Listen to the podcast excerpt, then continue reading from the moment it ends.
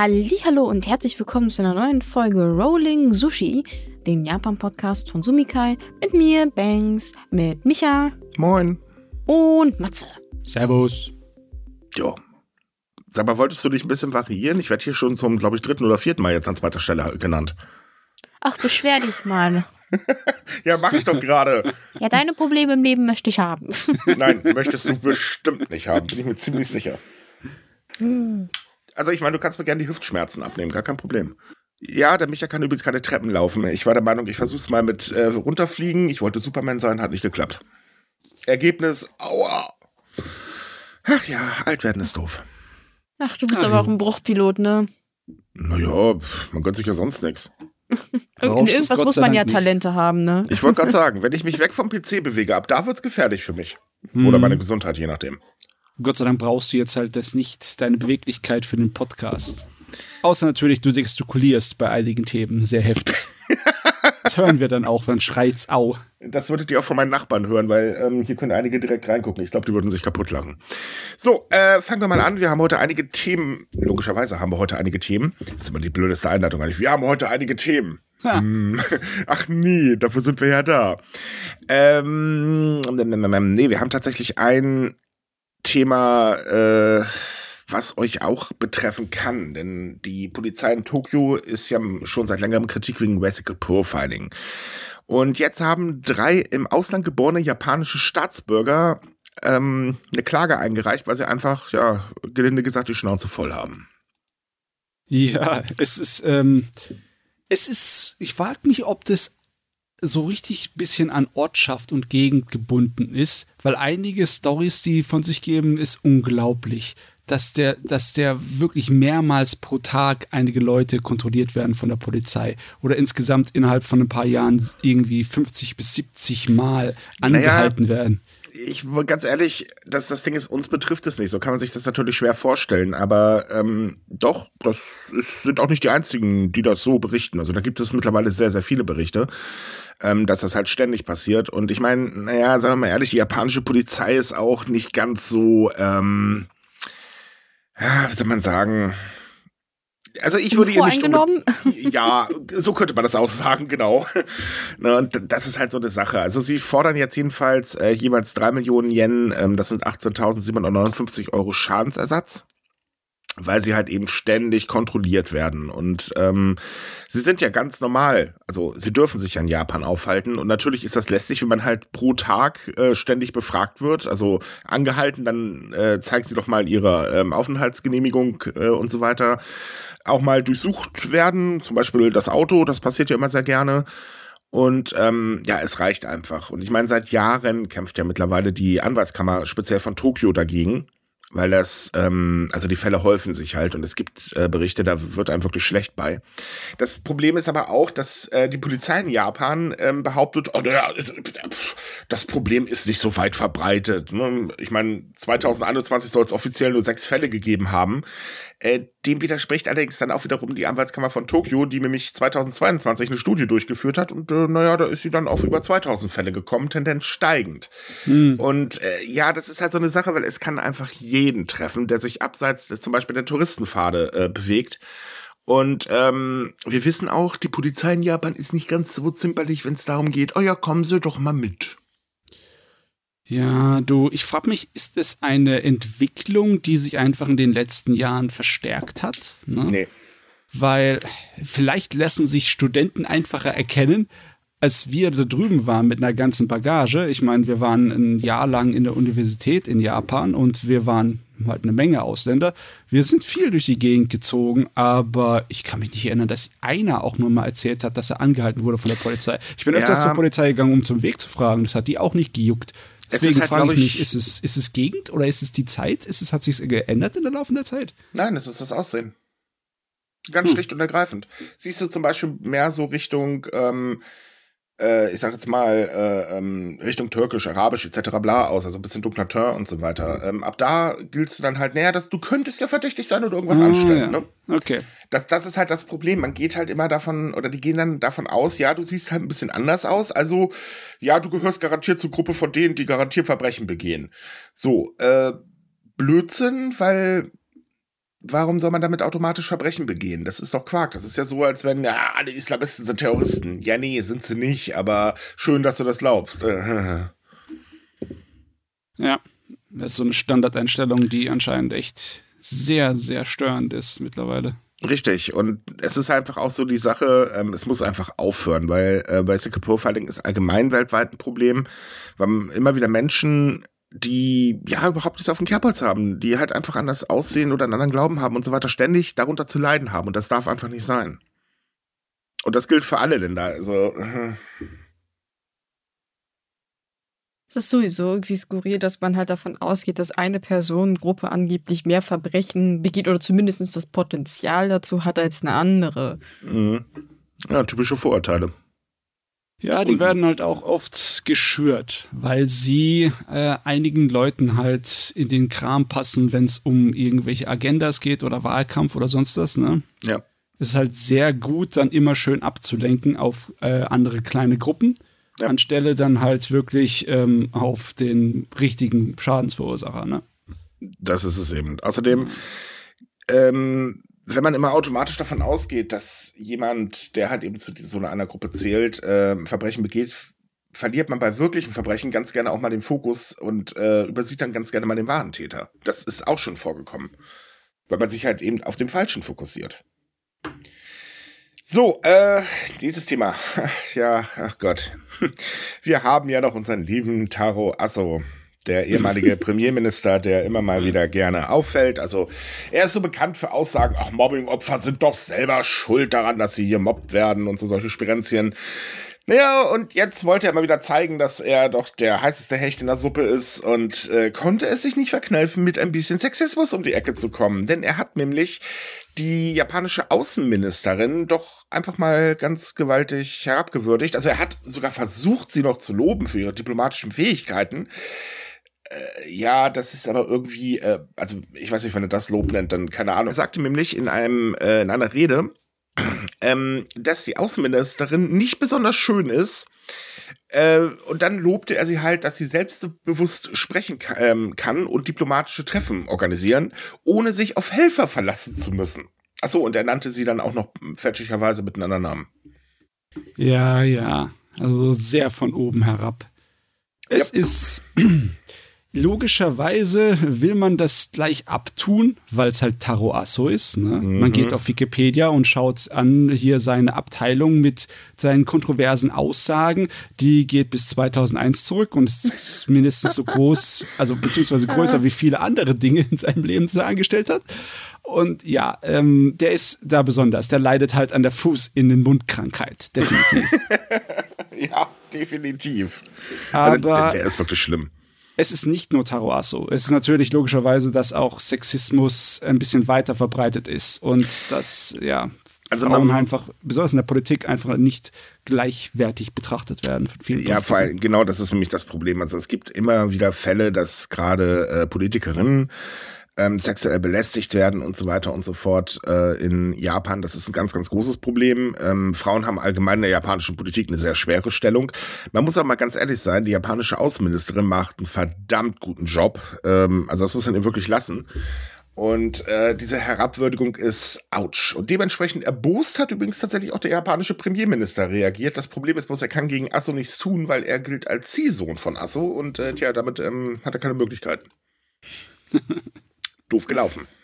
Ich meine, wenn man sich die Aussage so genau anguckt, kann man schon irgendwie verstehen, was er eigentlich sagen wollte. Also, dass sie eigentlich eher mit ihrem Können was erreicht, als mit ihrem Aussehen. Aber das ist wirklich so misslungen. Ja, also so ein Satz aller, sogar wir waren beeindruckt, wie diese alte Dame so gut zurechtkommt, äh, ist schon, also. Ja, also das. Aua also wie gesagt, ich glaube nicht, dass er es böse gemeint hat, aber oh Mann, das ist, das sind so viele Fettnäpfchen hintereinander, in die er reingestolpert ist, der ist regelrecht in einen Pool gesprungen. Naja, jetzt sagen wir mal ehrlich, ähm, äh, selbst wenn er das, also gehen wir mal davon aus, er hat es nicht böse gemeint, ja. Da muss man ganz ehrlich sagen, das ist ein Fall von alter Mann, geh langsam mal in Rente, du bist ja definitiv ein bisschen fehl am Platz. Ja. ja. okay. Das trifft's, glaube ich, ganz gut. Also, eieiei. Es ist also, man muss ihn einfach nur fragen, ob er sich geschmeichelt fühlen würde, wenn man in demselben Satz halt ihm sagen würde. Ne?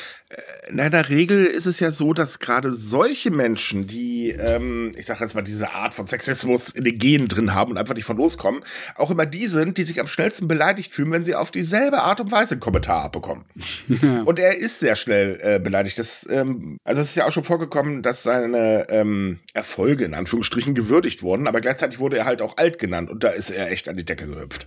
Und ich meine, sorry, aber der gute Mann ist alt. Er ist 83, ja. Ja, wie soll man das denn sonst nennen? Jungspund bestimmt nicht mehr. Aber da ist er richtig an die Decke gelatscht. Und äh, das ist halt so eine Sache, naja, man sollte vielleicht dann doch mal umdenken. Was man selber nicht mag, sollte man vielleicht anderen auch nicht antun. Also ich meine ja nur. Hm. Ich bin mir jetzt nicht ganz, Ja, ich, ich weiß nicht. Hm. Nee, also, also ist halt wirklich schon. Puh, das ist wirklich so ein Fall von viel zu alt für die Politik. Die. Hm. Besser ich mein, ist es. Die Politik ist viel zu alt für die Politik, wenn du nach Japan guckst. Ne? Okay, äh, ja. Das ist ja nicht in anderen Ländern, ist ja ähnlich, ne? aber trotzdem, diese, dieses, dieses Denken, ne? das da so verbreitet ist, das ist äh, in Japan besonders altmodisch. Ne? Ja, es ist, ich meine, Sexismus ist in Japan immer noch sehr weit verbreitet. In der Bevölkerung wandelt sich das jetzt Gott sei Dank. Natürlich kommt es immer noch zu oft vor, da brauchen wir gar nicht drüber reden aber ähm, da findet zumindest ein Umdenken statt. Es wäre Zeit, dass es in der Politik auch endlich mal passiert, weil es ist immer schon so äh, toll, da reden dann vor allen Dingen dann logischerweise die Männer über Frauen müssen besser gestellt werden und so weiter und so fort. Aber ja, befragt doch mal die Frauen, wie wär's denn damit? Ich meine, äh, nehmt's mir nicht übel, aber ihr werdet ja nicht benachteiligt. Hm. Ja, vor allem, Sie sagen, die müssen besser gestellt werden und die einzelnen, einzigen Ideen, die dazu einfallen, sind pinke Dixie-Klos und irgendwie eine total theoretische Frauenquote, weil eigentlich niemand sich dran halten muss. Das waren bisher so die Ideen, die Sie hatten. Ja, vor allen Dingen ist es immer sehr lustig, da wird ein neues Kabinett zusammengestellt, da sind dann noch weniger Frauen als vorher drin. Dann heißt es, ja, wir tun jetzt wieder was für die Frauen. Äh, ja, hm, genau. Also, sagen wir mal ehrlich, äh, so manche Experten, glaube ich, hauen ihren Kopf generell nur noch gegen die Wand, wenn da irgendwas zum Thema, wir müssen was für die Frau äh, tun, gesagt wird. So, äh, ja, jetzt kommen wir mal zu einem kuriosen Thema. in, ähm, Entschuldigung, wenn ich lache, aber ich habe den Artikel geschrieben und äh, das, das, ist so lustig. Ähm, Tokushima, die Präfektur ist bekannt für ihre Indigo-Färberei. Das ist ähm, wirklich auch schön mit anzusehen, muss man ganz ehrlich sagen. Und sie wollte jetzt was tun, um das Ganze halt zu fördern. Also hat man sich ein Projekt ausgedacht, um Touristen direkt, wenn sie äh, aus dem Flughafen steigen, zu zeigen, Leute, wir sind hier ne, im Mecker der Indigo-Färberei. Das ist auch ganz schön teuer, das äh, Projektchen. Ähm, naja, was hat man getan? Man hat also ja, ein paar Figuren, ähm, also Schaufensterpuppen aufgestellt, am Flughafen Indigo-Kleidung angezogen, um halt die Vielfalt zu zeigen. Ja, das äh, Blöde war, nach ein paar Wochen waren die Puppen auf einmal weg und es stand da eine waschechte Sexpuppe. und ähm, es ist niemandem aufgefallen, ähm, der Spaß hat dann auch noch 400.000 Yen gekostet, wie jetzt Rechnungsprüfer herausgefunden haben. Das sind so circa 2.500 Euro. Und äh, die Idee dahinter war, naja, mit dieser Sexpuppe sprechen wir speziell Männer an. Ach ja. Ja, ähm, ich glaub's ja nicht in 100 Jahren. Das ist einfach nur, weil irgendjemandem das gefallen hat, wie die aussah und fertig. Und der hat sich durchgesetzt ja. da. Also von wegen, also als ob, man das sehen würde, wenn man nicht direkt vorne dran steht. Ne? Ja, vielleicht sollte man auch sagen, die war angezogen. Also die sah trotzdem aus wie eine sehr schicke, sehr hübsche Schaufensterpuppe. Das deswegen war jetzt nicht. Ist es, deswegen ist es wahrscheinlich auch niemandem aufgefallen, denn erst tatsächlich ein lokales Magazin hat dann darüber berichtet, ähm, Leute, da steht eine Sexpuppe am Flughafen und begrüßt die Passagiere. Also, ich meine mal, abgesehen von der Kostenfrage, weil das ist eine Menge Geld für so ein Püppchen, ja. äh, sehe ich eigentlich kein Problem da drin. Weil im Prinzip ist es eine, naja, nur eine modifizierte Schaufensterpuppe, wenn man mal genau sein möchte. Eine sehr ja. teure halt. Ich meine, im, im Künstlerbereich gibt es auch schon seit was weiß ich wie vielen Jahrzehnten Leute, die ähm, furchteinflößend realistische Puppen basteln für Ausstellungen und dergleichen. Ne? Ähm, und logischerweise, wenn sie einfach nicht für den Zweck benutzt werden, kannst du genauso gut äh, für irgendwelche Mode zum Anziehen oder sonst etwas benutzen. Ne? Hat sogar Das- Vorteile gegenüber so einer Schaufensterpuppe, aber es ist einfach eine, eine für Steuergelder ist es natürlich logischerweise Ja, dämlich, das versch Da- verschwenden Das ist dafür. auch der Punkt, was so wirklich gestört hat. Also allgemein hat der Rechnungs, ähm, Rechnungsausschuss dann festgestellt, Leute, das ganze Projekt ist ein bisschen teuer, was ihr da veranstaltet. Ähm, und es hat sich aber auch noch herausgestellt, dass die Puppe gar nicht zum ersten Mal im Einsatz war. äh, das kommt dann auch noch äh, hinzu. Das ist halt früher einfach nur niemandem aufgefallen. Und äh, ja, man sagt jetzt halt, naja, okay, äh, nee, die stellen wir jetzt nicht mehr irgendwo hin, aber wir werden sie jetzt mal aufbewahren. Mhm, Aber, ja. aber wenn die ja schon vorher benutzt wurde, rechnet sich das denn nicht wenigstens? Also ich meine, wie gesagt, 4000. Äh, es sind Leihgebühren. Ach, die ist noch nicht mal gekauft. Okay, na, Nein, das die ist nicht natürlich. Äh, das macht aber keinen Sinn. Für den Preis kannst du doch keinen kaufen, oder? Ja, würde ich gerade sagen. Also ich meine, die Dinger Obwohl- sind zwar schweineteuer, aber das sollte Ahnung, eigentlich wie- die Kosten decken, oder? Ich habe keine Ahnung, wie viel sie wirklich kosten, aber ich kann mir nicht vorstellen, dass das mehr kostet. Na egal, nicht so wichtig. es ist ja nicht so wichtig zu wissen, genau wie der Preis einer Sexpuppe ist. Also nur, nur mal ganz kurz zum Vergleich. Also für ähm, die zwei Schaufensterpuppen, die ursprünglich dort standen, haben 13.500 Yen gekostet. Das sind 84,40 Euro. Ähm, die Sexpuppe, die ein paar Monate später dann auf einmal äh, dort stand, hat äh, 424.400 Yen. Das sind 2.653 Euro äh, an Gebühr gekostet. Okay. Das ist schon ein bisschen ouch. Ja, das muss nicht sein. Ja. Das, Und auch die Aussage, damit wir halt Männer speziell ansprechen, das ist auch schon wieder so ein. Ja, nee, ist klar. Mhm. Wiss, wissen wir Bescheid. Herrgott, irgendjemand hat da den, den, den Spruch Sex Sells nicht so richtig verstanden. Definitiv nicht. Ja, also ich habe mal geguckt, jetzt gerade mal so heimlich, äh, also mit so ein paar tausend, also tausend Euro aufwärts muss man definitiv schon rechnen mit so einem Ding. Gott, sind die Teile teuer.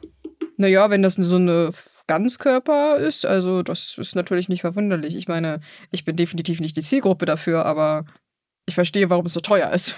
Ja, sag mal, ich ähm, verstehe das so richtig. So eine Schaufensterpuppe ist aus einem Stück gegossen, ne? Die bewegt sie nicht wirklich. Aber ja, so eine. also nicht aus einem Stück, die bestehen auch aus mehreren Teilen, aber sind natürlich klar nicht so beweglich und sehen Das natürlich auch nicht drauf an, realistisch ja. aus. Ne? Ja. Und so, so eine Sexpuppe, die hat ein Metallskelett, wo Silikon drüber gezogen ist oder sowas. Ne? Keine Ahnung. Und die kann sich tatsächlich bewegen. Es ist aber im Endeffekt, es ist trotzdem für die Katz. Was macht ihr für einen Unsinn? Es ist Blödsinn. Ihr, ihr, ihr tut nur Klamotten be äh, bewerben, mehr nicht. Das ist, das ist nämlich genau der Punkt. Es sind halt einfach nur Kleidung. Es ist halt Indigo gefärbte Kleidung. ja. Und äh, nee. ja. Das braucht man dafür, glaube ich, jetzt nicht wirklich. Und ich glaube auch, eine Sexpuppe wird nicht helfen, dass Männer da stehen bleiben und sagen, oh, das ist aber ein toller Rock. Also, ja. Ne, tut mir leid, aber das kann ich mir jetzt beim besten Willen nicht vorstellen. Hinzu kommt, ähm, ich meine, gut, das hat ja niemand gemerkt, dass es eine Sexpuppe ist. Aber wenn man mal so überlegt, du bist Tourist und kommst gerade so ganz gemütlich, fröhlich am Flughafen an und das Erste, was du siehst, ist eine Sexpuppe und erkennst, dass das eine Sexpuppe ist. Also da würde ich mir aber auch denken, sag mal, Leute, habt ihr es noch oder was? Wobei ich glaube, wenn man ankommt und sofort erkennt, dass es sowas ist, dann würde ich mir eher Sorgen um mich selbst machen, wenn ich weiß, das sofort auf den ersten Blick sehe, weil ich, wie gesagt, hätte das auf den Fotos nicht über, Ja, aber überhaupt jemand, nicht erkannt. Also das, ja, ich ja, hätte- ich sag mal, es spricht ja nichts dagegen, eine Sexpuppe zu benutzen. Wer es mag, soll es machen. Wer das Geld hat, viel Spaß bei. ja, aber wie Ähm. willst du von einer Wachsfigur zum Beispiel unterscheiden? Ich könnte es ja, nicht. ich auch nicht. Also das, das Respekt an die Person, die das, der das vielleicht aufgefallen ist. Wobei ich gerade sagen muss, also die Puppen an sich sind ja keine schlechte Idee, aber ich glaube, sie wären auch erfolgreicher gewesen, wenn sie irgendein Anime da reingeballert hätten, weil das funktioniert meistens richtig gut. Also es ist jetzt kein stimmt. aber äh, Regionen, die mit bekannten Anime-Serien werben, die auch vielleicht mit der Region was zu tun haben, die haben viel höhere Chancen, dass sich das als Trend entwickelt. Und Wäre aber noch teurer gewesen, dann kommen ja die Lizenzgebühren noch dazu und so weiter. Und Mhm. das wäre, also ja, das gut. hätte den Rahmen komplett gesprengt. Das, wie gesagt, das ist ja jetzt schon zu teuer. Ähm, es sind, glaube ich, 400.000 Yen gewesen, wenn ich mich gerade nicht irre, oder irgendwie so in dem Dreh. Ähm, Quatsch, äh, 800.000 Yen oder so. Aber ähm, nee. Also allgemein ist es halt so, ja, die Indigo-Färberei ist eine schöne Sache, ist aber kein Touristenmagnet. Und ähm, einfach nur so Klamotten auszustellen, hilft auch nicht unbedingt dabei, das Ganze zu fördern in dem Moment. Ähm, das sagt halt auch der Rechnungshof, man muss ganz andere Wege gehen, ähm, weil das ist mehr Industriezweig und weniger Touristenzweig. Ja, also liebe Beamten, lasst eure Hobbys da raus aus der Arbeit. ja, erwischt. So ungefähr. Ich finde es aber trotzdem lustig, so, hm, wo sind denn jetzt die Puppen hin, äh, die Schaufensterpuppen hin? Wieso steht da jetzt die Sexpuppe? Wieso ist das keiner aufgefallen? Also ich glaube, das gab in der äh, Präfekturversammlung einige doofe Gesichter. Ach ja, manchmal ist es schön. Da kann man auch lachen, wenn es über Japan geht. So, äh, liebe Touristen oder liebe Menschen, die ab Sommer nach Japan reisen wollen und vorhaben, den Fuji zu besteigen, ab da hat man ein bisschen Geld dabei, denn ähm, das kostet nämlich ab Sommer 2000 Yen, also 12,62 Euro. Ähm, wenn ihr von der Präfektur Yamanashi aus den Berg besteigen wollt.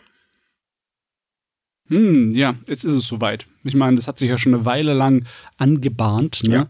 Dass man das irgendwie in den Griff bekommen muss. Äh, aber ja, jetzt, jetzt, ähm, die hat sich eigentlich, eigentlich hätte es schon früher kommen sollen, aber halt die äh, Pandemiezeit hat so irgendwie ein bisschen noch einen Dämpfer darauf geschmissen, ne? Richtig. Ja. Ähm, es hat übrigens nichts mit den 1000 Yen zu tun, die man freiwillig zahlen kann für den Erhalt der Wanderpfade und so weiter. Ähm, speziell geht es hier halt auch darum, dass man sagt, ja, sorry Leute, aber es reicht einfach. Ähm, der Berg vermüllt zusehends tatsächlich, weil man muss leider ganz ehrlich sagen, ich weiß nicht warum, aber Touristen haben anscheinend den Hang, ihren Müll überall liegen zu lassen. Und ähm, das kostet natürlich erstmal ordentlich Geld, äh, die Pfade auch wieder zu reinigen. Also ist es allgemein ziemlich bescheuert. Ähm, zum anderen will man davon auch Sicherheitsmaßnahmen finanzieren. Und ähm, es ist ja nicht die einzige Maßnahme. Es kommt noch hinzu, dass der Zugang äh, beschränkt wird. Und zwar äh, zwischen 16 Uhr nachmittags und 2 Uhr morgens ähm, ist dann einfach nicht mehr. Ähm, es sollen auch tatsächlich nur noch täglich 4000 Bergsteiger äh, hochkraxeln dürfen. Man möchte zum einen natürlich eine Überfüllung, die einfach gefährlich ist, äh, verhindern. Und zum anderen möchte man auch dieses sogenannte Bullet Climbing verhindern.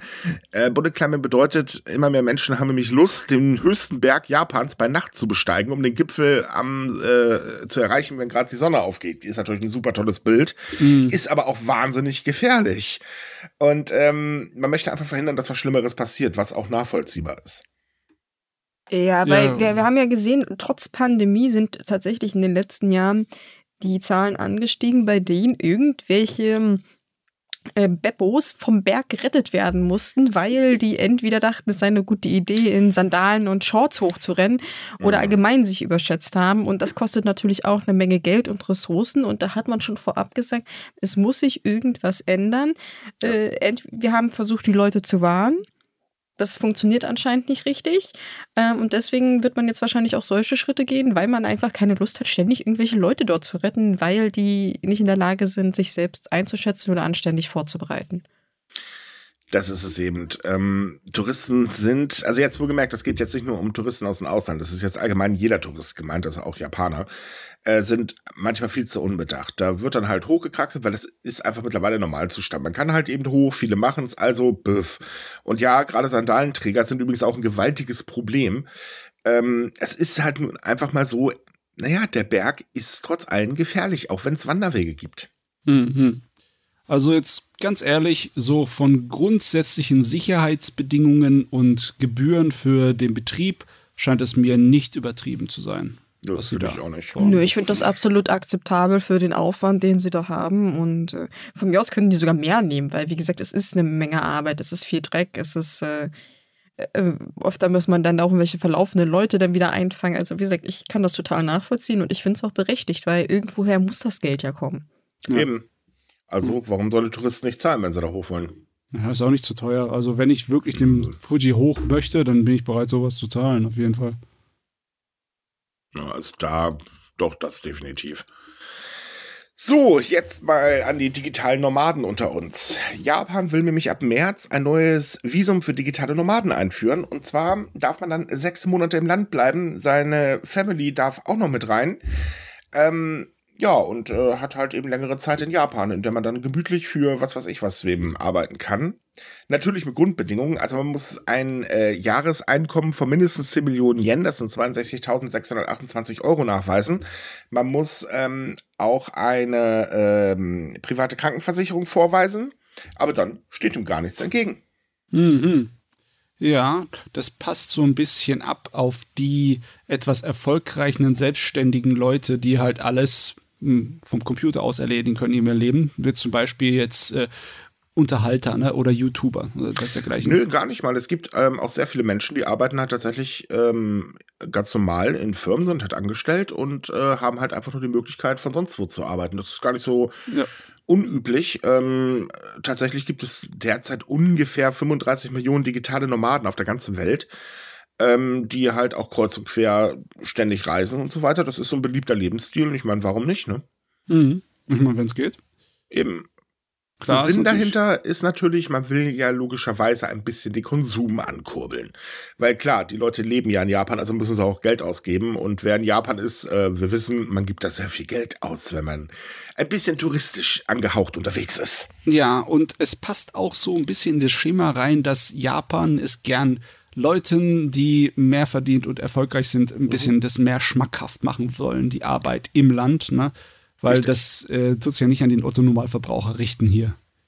Ja, nee, für die Otto-Normalverbraucher natürlich nicht. Also ihr dürft auch nicht dann für ein japanisches Unternehmen arbeiten oder so. Ähm, sondern ihr müsst halt tatsächlich eben normaler digitaler Nomade sein. Das hört mhm. sich an, ein normaler digitaler Nomade. ähm, auch ganz wichtig ist, nach den sechs Monaten müsst ihr das Land erst für sechs Monate verlassen und erst dann kann man dieses Visum wieder beantragen. Ja, okay. Das ist so eine Sache zum Beispiel, die ich nie nachgelesen habe. Wenn du nach Japan so fährst, hast du ja als Deutscher ein 90-Tage-Visum, ne? Ja. Ist ja eine super geile Sache. Du musst nichts beantragen, gar nichts. Das gilt einfach so als Tourist, ne?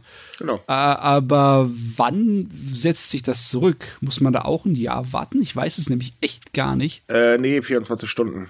24 deswegen, Stunden? Ja, deswegen reisen zum Beispiel sehr, sehr viele, die halt länger in Japan bleiben wollen, einfach mal ganz kurz nach äh, ähm, ähm, Südkorea für einen Tag oder für zwei Tage.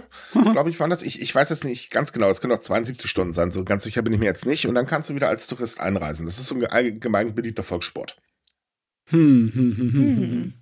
Ach, alles immer so kompliziert bei denen. Ja. Aber du bist natürlich stärker eingeschränkt, als wenn du jetzt zum Beispiel so ein Visum speziell für digitale Nomaden hast oder so. Ja, klar. Hm. Ja, natürlich. Ja, ja. Obwohl so ein Leben als digitaler Nomade wäre auf Dauer gar nicht so schlecht. Ich meine, die Idee ist ganz cool. Ich meine, wie gesagt, um die Wirtschaft so ein bisschen anzukurbeln, die Leute, die sie ins Land holen, haben definitiv das Geld dafür, in Japan zu leben. Also ich glaube, ich habe jetzt mal kurz umgerechnet, das sind etwa 5000 Euro im Monat. Also die mhm. können sich das definitiv leisten. Ähm, man kann sie auch vielleicht dazu motivieren, eher in den ländlichen Gegenden. Es braucht, wird ja nur anständiges Internet benötigt. Also genau, genau. Das könnte, also ist das keine schlechte Idee. Hm. Äh, also nein, die Idee ist nicht schlecht, aber ich meinte jetzt speziell das Leben als digitaler Nomade ist ganz interessant. Aber ich bin nicht hip genug, also äh, wird das nichts. Verdammt. Ah, ich ja. fliege nicht so gern mit dem Flugzeug. Sonst wäre das vielleicht auch was für mich. Na, wenn ein Schiff, äh, was ich nicht, Internet hat, passt doch. So, äh, weiter geht's. Es gibt nämlich noch eine andere Änderung. Und zwar, seid ihr Lokführer oder Bahnpersonal, dann könnt ihr nämlich bald ein Fachkräftevisum bekommen und nach in Japan arbeiten. Äh, Japan plant nämlich sein Fachkräftevisum ähm, deutlich zu erweitern, also nicht nur für Lokführer und Bahnpersonal, aber speziell darauf zielt man halt ab. Es geht dann auch ähm, äh, natürlich um die äh, Branchen Straßentransport, Forstwirtschaft, Holzindustrie und so weiter, weil man halt einfach ein Problem hat, der sich eben Arbeitskräftemangel nennt und äh, das ist einfach nicht mehr gut, denn mittlerweile hat auch die Bahnbranche ganz gewaltig Probleme, ähm, ja, Mitarbeiter zu finden. Hm. Also, wir können die Branche ranhängen, weil die Transportindustrie hat auch gewaltig Probleme. Eigentlich hat, gibt es eigentlich eine Branche, die keine Probleme hat? ich glaube nicht. Ich glaube langsam auch nicht mehr, wenn ich ehrlich bin. Und ähm, ja, jetzt sagt man halt eben, naja gut, wir werden das Fachkräftevisum des Typ 1 ähm, eben erweitern. Das gilt äh, bereits für zwölf Branchen, also Baugewerbe, Beherbergung, Gaststätten, Gewerbe und so weiter und so weiter. Aber man darf dann natürlich nur ein, äh, fünf Jahre im Land bleiben. Danach muss man wieder gehen. Ja, also die Attraktivität ist, ist, ein bisschen dadurch eingeschränkt. Ja, es ist, hat sich nicht wirklich grundlegend verändert, aber es ist ein schöner kleiner Schritt. Und wenn man wenn man so ein bisschen Hoffnung noch walten lässt, ne, dann kann es auch sein, dass weitere Schritte kommen. Ich meine, diese Änderung, die hat erst vor kurzem angefangen, dass sie es überhaupt in Betracht ziehen. Und jetzt haben sie es schon ausgeweitet aus einem halbes Dutzend Industriebereiche, ne? Deswegen, ja, aber fünf Jahre sind halt so eine Sache. Ich meine, du musst mal überlegen, wir gehen jetzt mal von Deutschland aus. Ne? Du gehst halt drüben drüber, bist halt, weiß ich nicht, sagen wir mal, LKW-Fahrer. Ne? Ja äh, so, oder Spediteur, ich habe keine Ahnung, wie die Berufsbranchenbezeichnung eigentlich wirklich ist, und sagst halt, naja gut, ich möchte mal andere Luft schnuppern, Deutschland ist mir zu blöd, äh, also hopp ab nach Japan. Ja, dann hast du fünf Jahre, die du dort arbeitest, äh, und musst dann wieder zurück. Das ist nicht attraktiv, ganz ehrlich, weil es ist allgemein schon schwierig, ein Land zu wechseln. Ähm, und dann wieder zurück und sich wieder alles von vorne neu aufbauen. Also sorry, ein bisschen nee. mehr Attraktivität könnte man sich da, also nee, das, das geht. Ich meine, klar, es zielt natürlich nicht auf ähm, äh, speziell jetzt äh, auf äh, Deutschland ab oder so. Natürlich geht es eher um Vietnam und so da hinten die ganzen asiatischen Ecken. Da ist, mag es vielleicht ein bisschen einfacher sein. Ähm, aber es ist halt eben immer noch so ein Ding, nee, es muss attraktiver werden. Und da sollte man den Leuten zumindest ermöglichen, ja gut, dann wenn sie dann in der Branche arbeiten, äh, ja, dann sollen sie halt auch hier leben. Dann zahlen sie halt ihre Steuern und, und fertig. Ja, die müssen irgendeine Möglichkeit geben für die Leute, dass dann nicht nur wieder der Weg zurück das Einzige ist, was du tun kannst. Äh, Im Moment ist es halt noch irgendwie so Hoffnung auf Pump, ne? Weil du könntest natürlich sagen, ja, ich gehe mal für fünf Jahre rüber, in den fünf Jahren könnte sich ja noch was ändern für Japan und sie könnten mir auch möglicherweise eine, äh, eine dauerhafte Aufenthaltsgenehmigung ausstellen. Aber das ist halt nicht hundertprozentig gesagt. Ne? Und das ist deswegen, das Also es bedarf mehr Sicherheit, finde ich, ähm, damit man sich wirklich eine Existenz aufbauen kann. Mhm. Das ist so, finde ich, ist es nicht so toll. Hinzu kommt, es ist ja auch nicht unbedingt gerade so unbekannt, dass gerade Menschen, die nur für kurze Zeit im Land arbeiten, gerne auch mal ausgenutzt werden. Ja. Ja, ja, besonders, weil das hier sind ja alles Bereiche, wo eine ganze Menge von diesen normalerweise Gast- und Hilfsarbeitern hinkommen, ne, die mhm. eh nicht besonders gut bezahlt werden. Und das sind ja auch Bereiche, die unter Arbeitsmangel leiden, weil sie einfach so knüppelhart und schlecht bezahlt sind. Ne? Ja. Sonst würden die Japaner wieder darauf springen. Ne? Ja. Das ist es eben. Ja, wobei drauf springen eigentlich auch nicht. Ähm, Bürojob ist immer noch am attraktivsten. Äh, hm. Die Branche, ich glaube, das ist auch der einzige, du hast, äh, bietest Bürojobs an, dann hast du gar keine Probleme. Bewerber hast du genug. Aber alles, was so in andere Richtung geht, das ist eher tatsächlich unbeliebt. Und ähm, jetzt kommt ja bald noch das 2024-Problem. Also sprich äh, eine neue Überstundenregelung, die besonders Lkw-Fahrer betrifft. Und äh, da könnte es dann ein bisschen ouch werden weil da geht dann sehr viel Geld bei den Menschen flöten und die Branche zahlt wirklich bescheiden. Ja. Aber das ist halt auch immer so ein Ding. Ne? Man, man denkt ja nicht dran, die Löhne zu erhöhen. Das scheint irgendwie auch so eine politische Gesamtkrankheit in der Welt zu sein, wenn es um irgendwas geht. Na, na, Löhne brauchen wir nicht erhöhen, wir müssen irgendwas anderes ändern. Äh.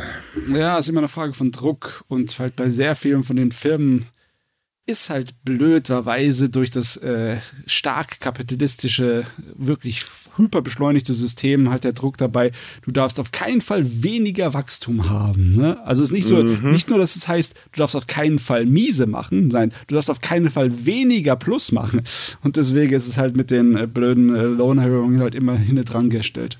Ja, aber das ist halt das, ist halt das größte Problem ja. eigentlich. Weil der Mangel ist selbst gemacht. Also jetzt nicht nur, dass so wenig Leute nachwachsen, ähm, um das mal ganz doof zu sagen. Ähm, nein, das, das Ding ist, warum entscheidet sich jemand oder wofür entscheidet sich jemand? Naja, ich nehme einen Bürojob, der ist weniger anstrengend, da werde ich einigermaßen vernünftig bezahlt. Oder hm, ich fahre die ganze, äh, ganze Zeit äh, Waren durch Japan, werde beschissen bezahlt, stehe unter extremem Zeitdruck und äh, ja, hm. Also ich weiß nicht, ich würde den Bürojob nehmen. Also jetzt ja. mal davon ab, dass ich keinen Führerschein habe, aber das ist eine andere Geschichte. so, äh, in dem Ding äh, oder Zusammenhang ist es mich auch so, dass die Zahl der offenen Stellen in Japan weiter ansteigt. Und zwar 2023 stieg das Verhältnis von offenen Stellen zu Bewerbern in Japan im Vergleich zum Vorjahr um 0,03 Prozent. Ähm, das bedeutet, dass die durchschnittliche monatliche Anzahl der offenen Stellen 2023 2,49 Millionen entsprach. Das ist äh, tatsächlich ordentlich. Und ähm, das äh, führt zu einem Verhältnis von 1,13. Also das bedeutet, auf 100 Arbeitssuchende kommen 131 offene Stellen. Boah. Ja, als Arbeitssuchender hast du da schon Auswahl. Ja. Hm. Ich meine, keine besonders tolle Auswahl. Wir wissen ja als alle, wir haben festgestellt, das sind keine so besonders attraktiven Jobs. Aber es ist zumindest Auswahl. Mhm. Also, wenn du wirklich am Hungertuch nagst, dann gibt es immer irgendetwas, das du machen kannst. Ja, das auf jeden Fall. Allerdings, mittlerweile verlangsamt sich die Dynamik. Also gerade im Dezember ging das Verhältnis ein bisschen weiter zurück. Ähm, das Problem ist nämlich, die Firmen werden mittlerweile vorsichtiger, was auch kein Wunder ist, weil auch wenn man immer so die Wirtschaft von Japan lobt ohne Ende, aber auch da gibt es Schwierigkeiten. Also zum Beispiel verlangsamt sich ähm, die Industrieproduktion, weil man einfach so leichte Probleme hat mit dem Absatzmarkt. Ähm, China hat ja Japan zum Beispiel mittlerweile auch als größter Autohersteller der Welt äh, überholt und so weiter und so fort. Und äh, das macht mhm. sich halt auch alles bemerkbar. Das heißt, die Firmen werden vorsichtiger, was ähm, die Sache mit den Einstellungen angeht. Also, ich hoffe doch, dass der Arbeitsmarkt sich jetzt langsam mal ein bisschen stabilisiert, ne? weil es ist nie zu gut, wenn das zu sehr in irgendeine Richtung ausschlägt. Ne? Ich glaube, ehrlich gesagt, da ist der Zug abgefahren. Hm. Da wird sich nichts mehr stabilisieren. Das wird eher noch schlimmer werden. Ähm, also es ist so, erstmal ganz kurz noch, die Arbeitslosenquote blieb 2023 bei 2,6 Prozent. Das heißt, äh, unverändert gegenüber dem Vorjahr. Und ähm, da sieht man halt eben, es gibt nicht sehr viel Bewegung. Weil, äh, ja, was soll sich bewegen? Aktuell stagniert's. Aber man kann davon ausgehen, ähm, dass durch den Arbeitskräftemangel sich das Ganze noch weiter verschieben wird. Und natürlich, und das muss man auch ehrlich sagen, finde ich persönlich gesehen gar nicht so schlecht, ähm, werden die Menschen natürlich auch ein bisschen anspruchsvoller und die Firmen müssen mehr liefern, was äh, eigentlich gut ist. Aber klar, wenn du die Auswahl hast, ich meine, hallo.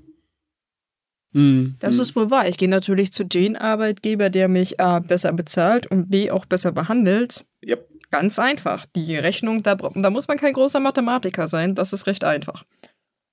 Das ist es eben. Ja. Aber das verstehen die Firmen ja leider nicht. Die denken sich, hm, was können wir nur machen? Die rennen uns okay. alle weg und wir wissen nicht das, warum. Naja, das hat, Matze ja, ja, das hat Matze ja eben gerade ziemlich gut erklärt. Das ist ja, halt ja. Eben, man, man will, muss halt ein Plus erwirtschaften, ansonsten hat man Probleme mit seinen Anlegern und so weiter und so fort. Also es klatschen hier gerade zwei Welten komplett aufeinander. Und ähm, man muss mal ehrlich sein, die eine Welt wird ein bisschen mächtiger, weil sie halt einfach mehr Auswahl hat und äh, dadurch halt wichtiger wird logischerweise. Und die andere Welt muss sich halt langsam mal ein bisschen anpassen. Und wenn das nicht passiert, dann haben da vereinzelt Abteilungen halt leichte Probleme in dieser Welt. Ja, und du, ich bin mir sowas von sicher, dass viel von denen, ach, was sollen wir nur machen? Wir haben keine Leute, auch eine Menge PA-Quatsch ist, ne? Ja. Also, um sich halt darzustellen als das arme, äh, hilflose hey, Opfer. Was Unternehmer immer gut können, ist rumheulen. Ja. Das Weil es, so extrem schlecht geht es den Unternehmen dann doch nicht. Das, das stimmt auch. Vor allem, ich finde das so schrecklich, dass man immer sagt, ach, die junge Generation von heute, die will nicht mehr arbeiten. Ja, vielleicht will die junge Generation einfach nicht 50 äh, Stunden die Woche ackern, nur damit sie mit 60 dann sich fühlen, als wenn sie mit einem Bein schon im Grab stehen. Also, ähm, Cool, du hast ja. gerade eine Rede vom März gehalten. Äh, erklärt. Entschuldigung, aber da musst du das, das, du, das, das Denken ist überall. Das ist nicht nur in Deutschland. Also das hört man doch in Amerika. Nein, das, oh, die junge Generation. Die, ja, es geht halt immer so. Die junge Generation, die hier und die junge Generation da. Aber die junge Generation hat einfach erkannt, es gibt noch mehr als nur Arbeit, weil man hat nur das eine Leben und vielleicht möchte man es auch mal leben. Und das ist völlig gerechtfertigt und völlig in Ordnung. Und das ist in Japan auch nicht anders. Weil ich sag mal so, dieses Never Change a Running System funktioniert auf Dauer nicht. Man muss sich anpassen. Das System muss sich halt auch anpassen. Und es wird Zeit, dass es das tut, in meinen Augen. Vor allem, wenn man die Geburtenrate mal endlich irgendwie verbessern möchte. Äh, ja, viel Glück dabei. die Wetten laufen noch. Ich glaube immer noch nicht, dass Japan das schafft. Aber gut, ich lasse mich gerne positiv überraschen. Kommen wir mal zur Demografie allgemein. Ähm, Tokio ist groß wissen wir. Hm. Während der Pandemie sind allerdings sehr viele Menschen weggezogen. Ich meine, es hat jetzt im Prinzip so auf die Gesamtmasse an Menschen in Tokio gezählt, war das ein äh, äh, Pups. Aber das hat nachgelassen, denn im Jahr 2023 sind tatsächlich wieder mehr Menschen hingezogen als weggezogen, was ein bisschen blöd für die Regierung ist. Ähm, mal abgesehen davon, dass dadurch natürlich die Preise in Tokio steigen, gerade für Wohnungen. Das hatten wir, glaube ich, letzte Woche, wenn ich mich gerade nicht irre. Ähm, ist es halt auch so, dass diese Zentralisierung auf Tokio beziehungsweise dem Großraum Tokio halt nicht so toll für alle anderen Präfekturen sind, die nämlich gerade um die Wette schrumpfen. Hm, ja, ja, ja, ja. Es ist ein riesengroßes Problem. Es ist auch ein riesengroßes Problem für die Infrastruktur. Ne? Infrastruktur, die nicht benutzt wird, die wird normalerweise auch nicht instand gehalten. Und wer die nicht instand gehalten wird, uh, die verwittert ziemlich schnell. Es ist unglaublich. Ich kann mich noch erinnern, als ich das eine Internat verlassen habe, das komplett aufgegeben wurde. Zehn Jahre später war es einfach komplett zugewachsen. Du konntest nichts mehr von der Straße sehen und gar nichts. Ne? Wenn du Ja, irgendetwas in Ruhe lässt, dann ist vorbei. Und klar, dann es kostet es auch viel zu viel, das wieder zu entschließen. Das heißt, wenn, äh, wenn diese ländlichen Gegenden dann verlassen sind, dann sind sie verlassen. Dann ist vorbei, Ende Gelände. Naja, also erstmal gelten ja sowieso schon die Mehrheit der ländlichen Gebiete als äh, ähm, entvölkert in Japan. Ja. Ähm, das andere Problem, jetzt mal davon abgesehen, ist halt auch für die Präfekturen erstens weniger Steuereinnahmen, das heißt, man wird handlungsunfähiger. Logisch, klar, wenn das Geld fehlt. Ähm, und auf der anderen Seite ist es ja natürlich auch gerade für die Dörfer in Japan sehr schade, weil, äh, puh, tja, tot. Ich meine, Hm. kein Unternehmen investiert in eine Ecke, die äh, im Prinzip von der Bevölkerung her als klinisch tot gilt. Und das ist halt tatsächlich ein Problem, weil es konzentriert sich halt alles auf die Großstädte, äh, speziell natürlich auf Tokio. Und äh, im Rest des Landes sieht es dann halt ein bisschen brach aus.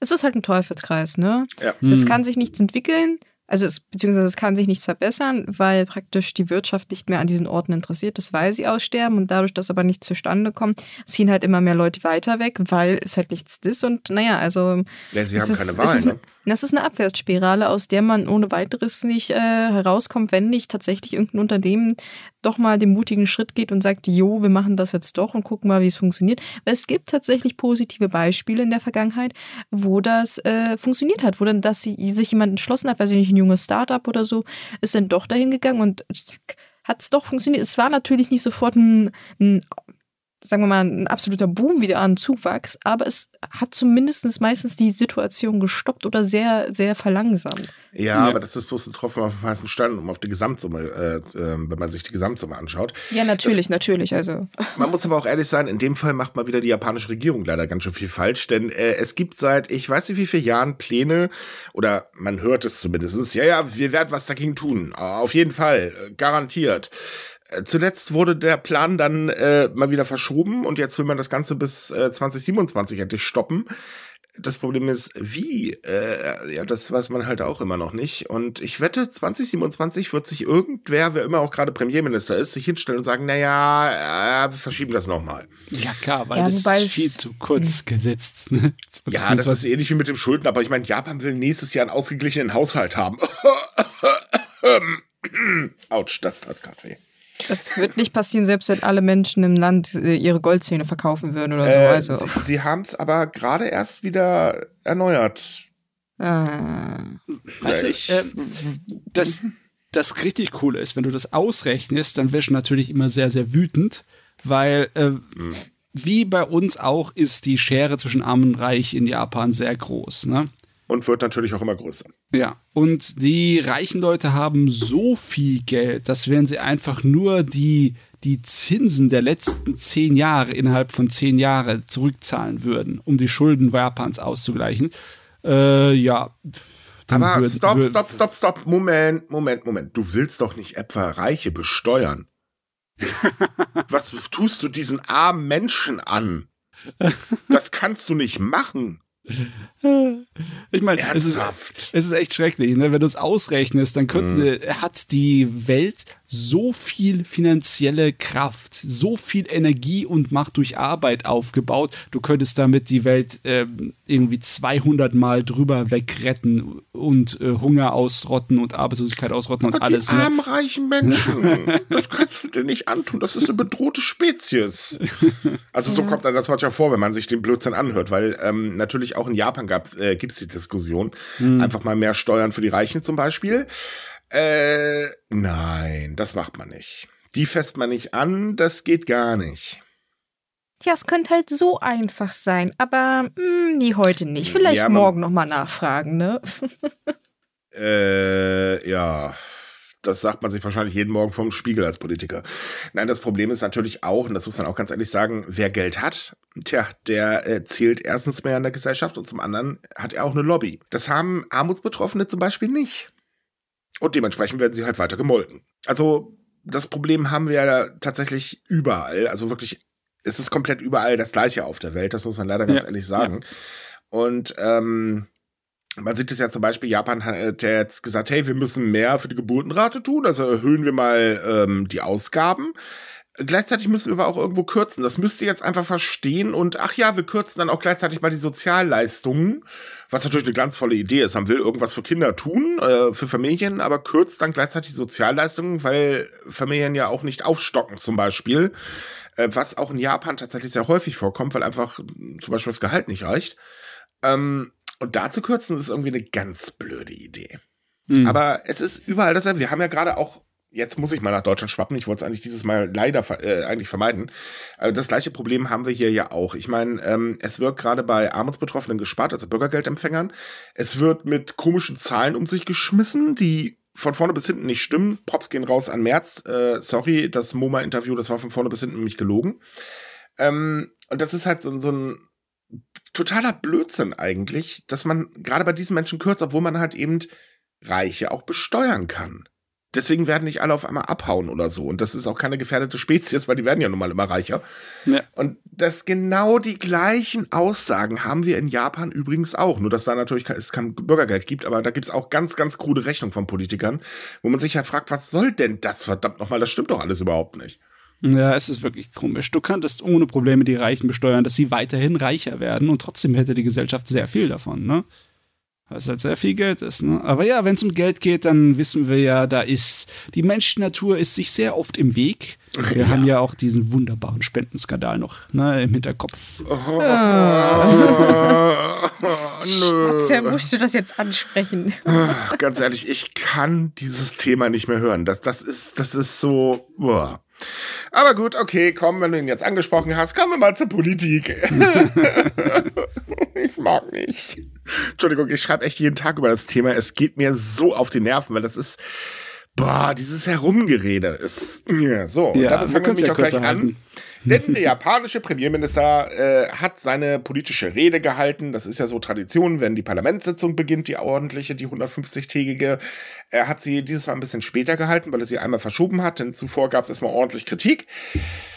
Ach ja, und äh, da hat er natürlich auch den Spendengeldskandal angesprochen. Ähm, ich erkläre jetzt mal nicht, um was es genau geht. Das könnt ihr wirklich in jedem Artikel mittlerweile nachlesen.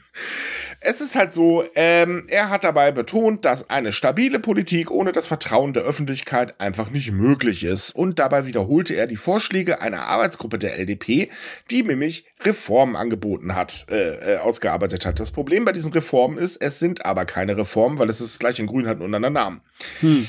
Äh, so. Und er hat dann groß angekündigt, dass seine Partei sich davon verabschieden wird, dass die Fraktionen eine Schlüsselrolle beim Sammeln von Spenden und bei der Besetzung von Regierung und Parteiposten spielen. Bla bla bla bla bla.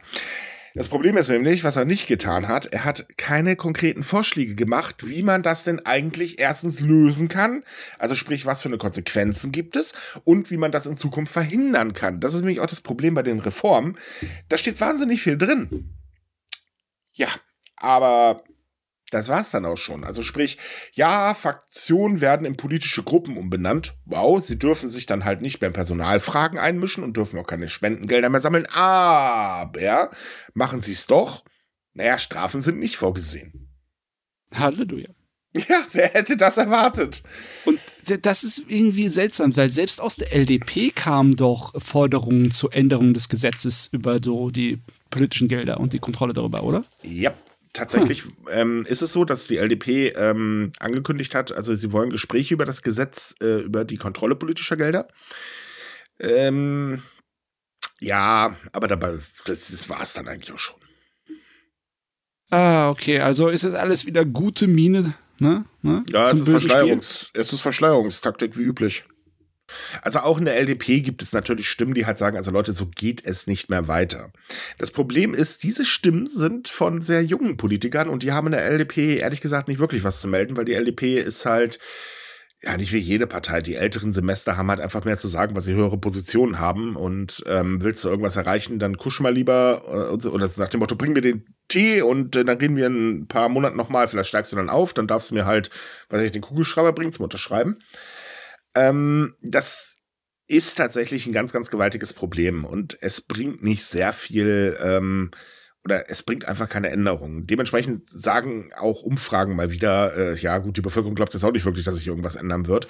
Es ist ja auch so, es ist ja nicht das erste Mal, dass sich zum Beispiel Fraktionen auflösen.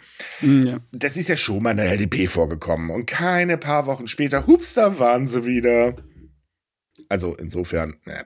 Ja, also wenigstens er hat er recht damit, dass ohne das Vertrauen der Bevölkerung in die Regierung da nicht besonders viel läuft, aber er hat halt nichts getan, was das Vertrauen in die Bevölkerung, in die Regierung wieder herstellen würde. Ich bin mir ich mein, allerdings auch gar nicht so sicher. Ähm, äh, sorry, schneid raus, red du, äh, beende du erstmal. Nee, nee, das passt schon okay. so. Ich bin mir aber auch gar nicht so sicher, ob der Premierminister nicht mittlerweile aufgegeben hat. Also oh, im September sind ja ähm, Wahlen zum Parteivorsitzenden. Der Parteivorsitzende der LDP wird ja in der Regel automatisch auch Premierminister. Mhm. Ähm, und da müssen wir jetzt mal ganz ehrlich sein, Kishida hat nicht wirklich viele Chancen. Und das sagt jetzt nicht ich, sondern das sagen tatsächlich alle in der Partei, weil ähm, es gibt mittlerweile ähm, sehr, sehr viel Ablehnung äh, ihm gegenüber in der eigenen Partei, was übrigens tatsächlich heftig ist, weil er, viele sagen halt, naja, ich meine, er tanzt von A nach B und äh, man findet wieder keine richtige Spur. Eigentlich macht er das alles ja nur, damit er seinen Ruf retten kann, der sowieso im Keller ist, wenn wir ehrlich sind. Und es gibt einfach noch wahnsinnig viele Befürworter der Fraktion. Ähm, ich meine, klar, man kann sich darüber politisch erstens besser ausstellen und zweitens, äh, man kriegt Geld. Hm. Ist logisch, dass es da viele gibt, die sagen, oh, schön. Ähm, und es ist ja auch so, es wollen sich ja nicht alle Fraktionen auflösen. Also es hat jetzt äh, die Motegi-Fraktion angekündigt, ja gut, okay, ich glaube, wir lösen uns auch auf, weil es gab sehr viele Forderungen in der Hinsicht. Aber mhm. zum Beispiel die, jetzt kommt's, Taro Aso-Fraktion will sich nicht auflösen. Ja, das war schon mal klar, ne?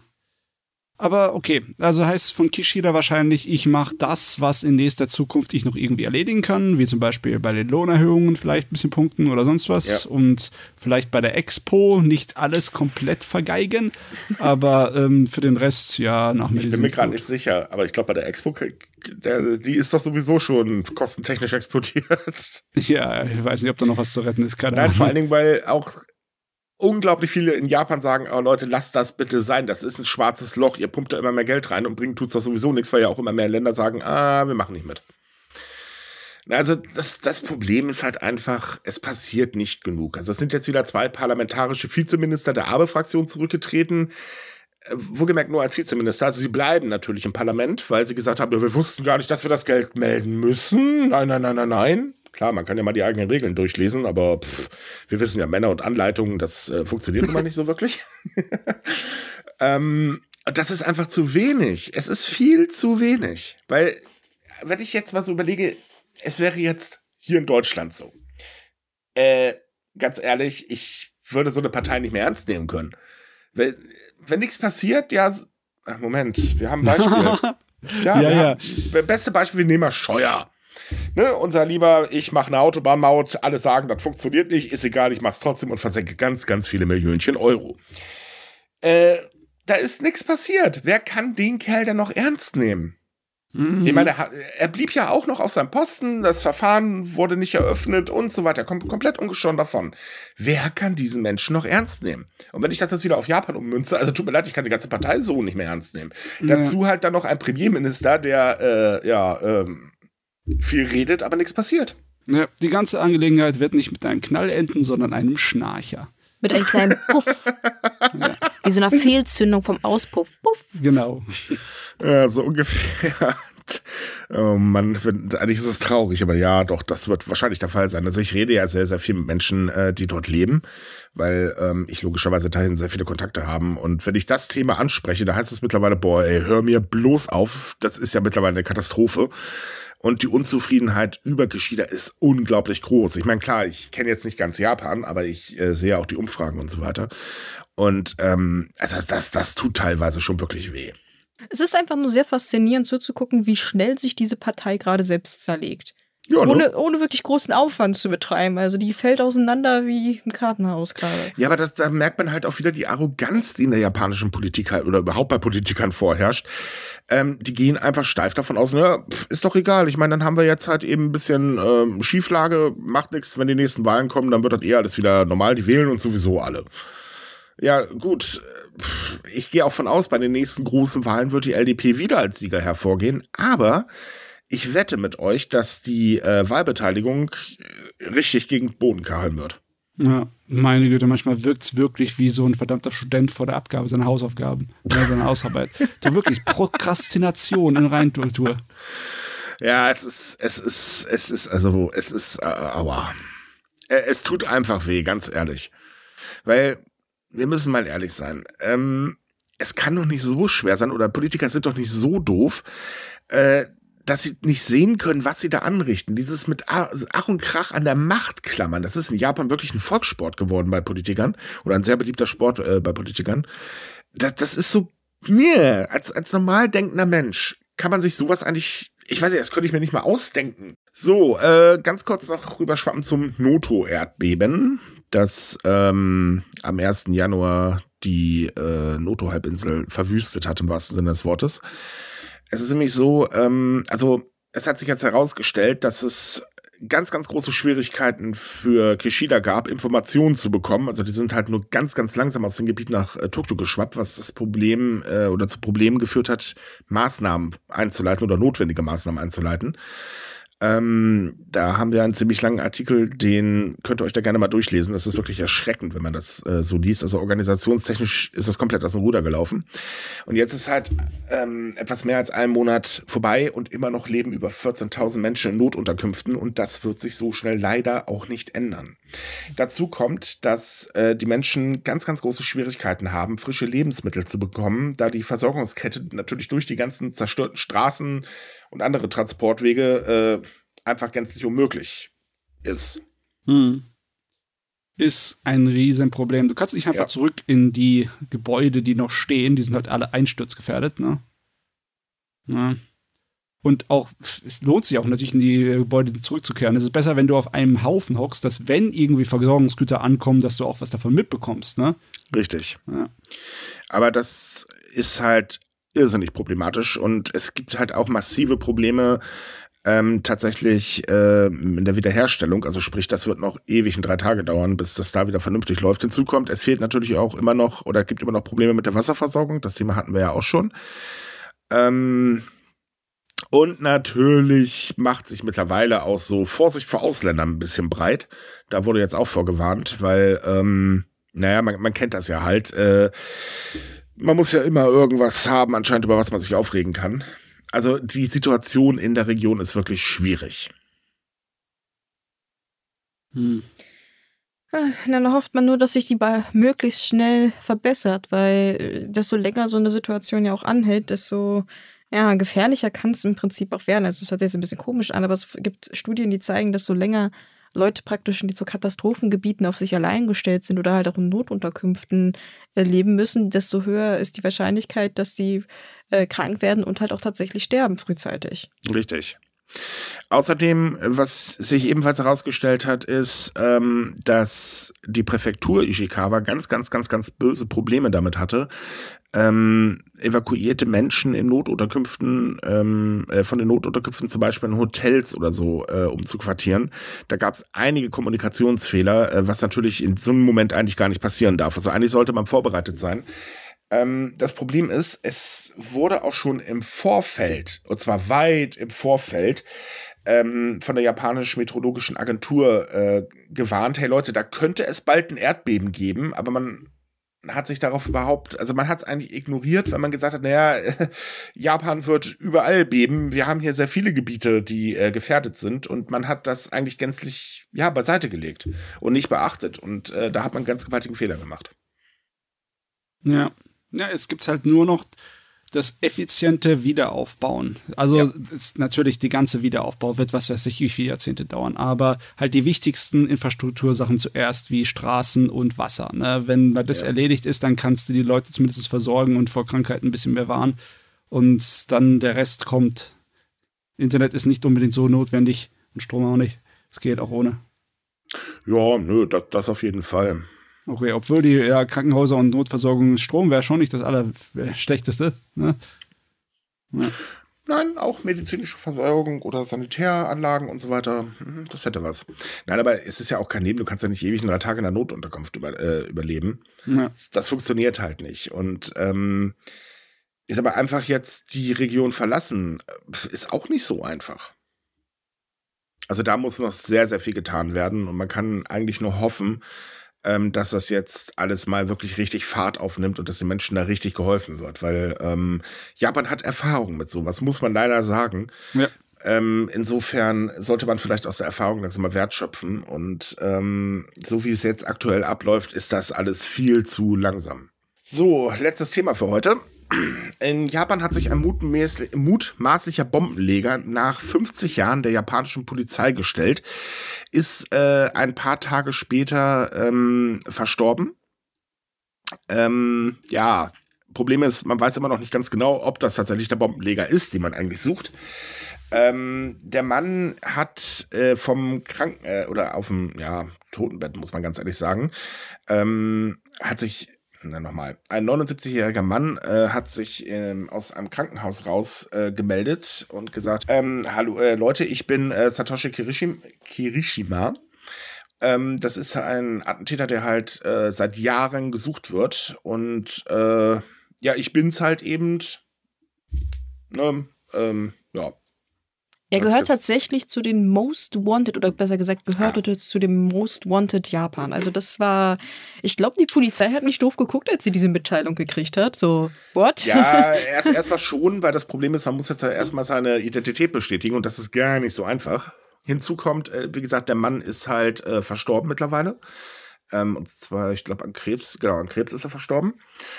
Ähm, es ist so, die Polizei konnte noch mit ihm sprechen und es sollen wohl laut Ermittlern ähm, auch tatsächlich Informationen dabei rausgekommen sein, die konnte eigentlich nur der Attentäter selber wissen. Aber man muss halt eben noch äh, DNA-Tests und so weiter abwarten und das dauert alles halt noch.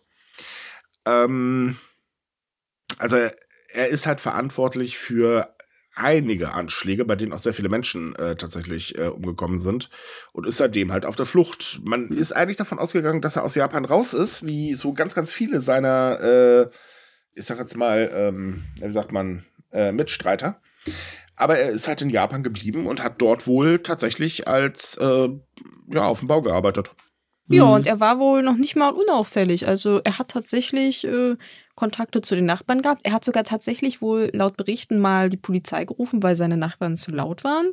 Yep. Äh, wie die dabei nicht feststellen konnten, dass er der Gesuchte ist, äh, ist auch mysteriös. Aber er hat sich wohl auch gemeinschaftlich betätigt. Unter anderem hat er von sich aus, also als Bauunternehmer, whatever, auch eine Straße wohl von der Gemeinde repariert, weil das ihn wohl genervt hat. Und er hat, ja, sein, seine Maschinen genommen und die Straße selbst repariert. Also es ist schon sehr faszinierend, dass der eigentlich mitten in der Gesellschaft gelebt hat, aber es irgendwie kein Schwein mitgekriegt hat. Sollte er wirklich der Täter natürlich sein. Also es ist so, dass er auch als sehr freundlich beschrieben worden ist ja. von Kollegen und äh, so weiter. Und er war ein absoluter Musikliebhaber. Ähm, also er war überhaupt nicht unauffällig, er war aber auch nicht auffällig. Er war halt eben normal. Ja, ganz normal. Ja. Jo, und naja, aber ich muss auch sagen, ich, ich meine, es würde auch keinen Sinn machen. Also ich würde nicht verstehen, warum einfach irgendeine Person deswegen lügen sollte. Also ich meine, der ist gestorben. Warum sollten eine meiner letzten Worte sein, yo, ich bin ein krass gesuchter Bombenleger? Ja, deine Man 15 Minuten Ruhm, die kannst du nicht irgendwie ja. auskosten. Deswegen, also ich, ich denke ich schon, dass das ist. Ich bin jetzt auch gar nicht ehrlich, also ich bin da mal ehrlich, ich glaube nicht, dass das Ruhm ist, den man auskosten möchte in dem Moment. Nö. Ähm, oh, also du weißt nicht. Also es gibt eine Menge Leute, die das auch ähm, sozusagen zu einer Art von Anti-Held und nach oben äh, Ach ja, stimmt, wir reden ne? über Das stimmt auch. Ich, ich erinnere nur an den, den berühmten Kannibalen von Japan. Ne? Also der hat das ja, ja so ist, ausgeschlachtet. Ist, ist gut, ich habe vergessen, wir reden hier von Menschen. ähm. Also er sagte dem Krankenhauspersonal, als er es gebeichtet hat, wer er ist, ähm, er möchte am äh, Ende seines Lebens als äh, eben unter richtigen Namen sterben. Und äh, da, ich glaube ehrlich gesagt auch nicht, dass ich das. Warum, warum soll man das ja. einfach so sagen? Ne? Das ist. Äh. Da macht seine Erklärung schon wirklich Sinn, wenn man sagt, so, jo, es sind mal, ich merke, ich, es geht zu Ende, ich möchte wenigstens unter meinen mhm. richtigen Namen beerdigt werden. Ich meine, weil jetzt kann die Polizei sowieso nichts mehr machen. Also, was sollen, sollen sie seine Urne einsperren oder was? Ja, das glaube ich hatte auch wenig Sinn. Naja, jedenfalls, die Polizei ist da noch ordentlich beschäftigt. Ähm, damit würde sich aber ein ganz, ganz, ganz, ganz großes Rätsel äh, lösen.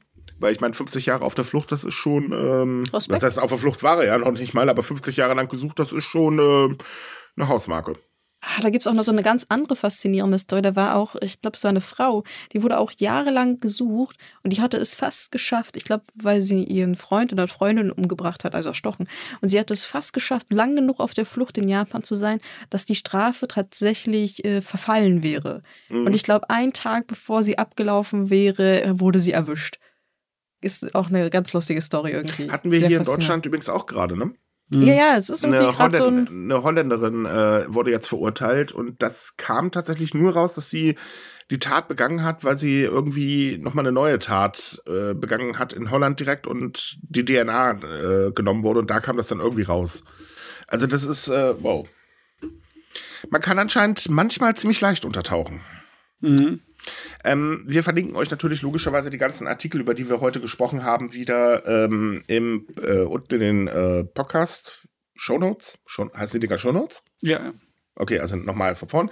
Wir verlinken euch natürlich auch den Artikel äh, hier, über was wir jetzt gerade gesprochen haben, in den Shownotes. Da ist dann die gesamte Geschichte, was passiert ist damals, ähm, aufgelistet. Das könnt ihr euch gerne mal durchlesen. Ist tatsächlich erschreckend, muss man ganz ehrlich sagen, wenn man das so liest.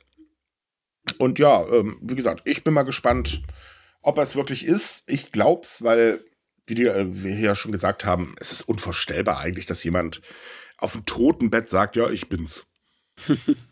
klar, gut, es sei denn, er möchte jemanden schützen, aber das bezweifle ich jetzt mal ganz stark. So, liebe Leute, das war's dann wieder für heute. Schön, dass ihr dabei wart. Wir hoffen, es hat euch gefallen. Ähm, wenn ja, würden wir uns wahnsinnig darüber freuen, wenn ihr äh, uns weiterempfehlen würdet. Wollt ihr weitere Japan-News lesen, dann kommt auf sumikai.com. Da haben wir jeden Tag was für euch. Wir wünschen euch wie üblich eine schöne Woche. Bis zum nächsten Mal. Tschüss. Ciao. Tschüss.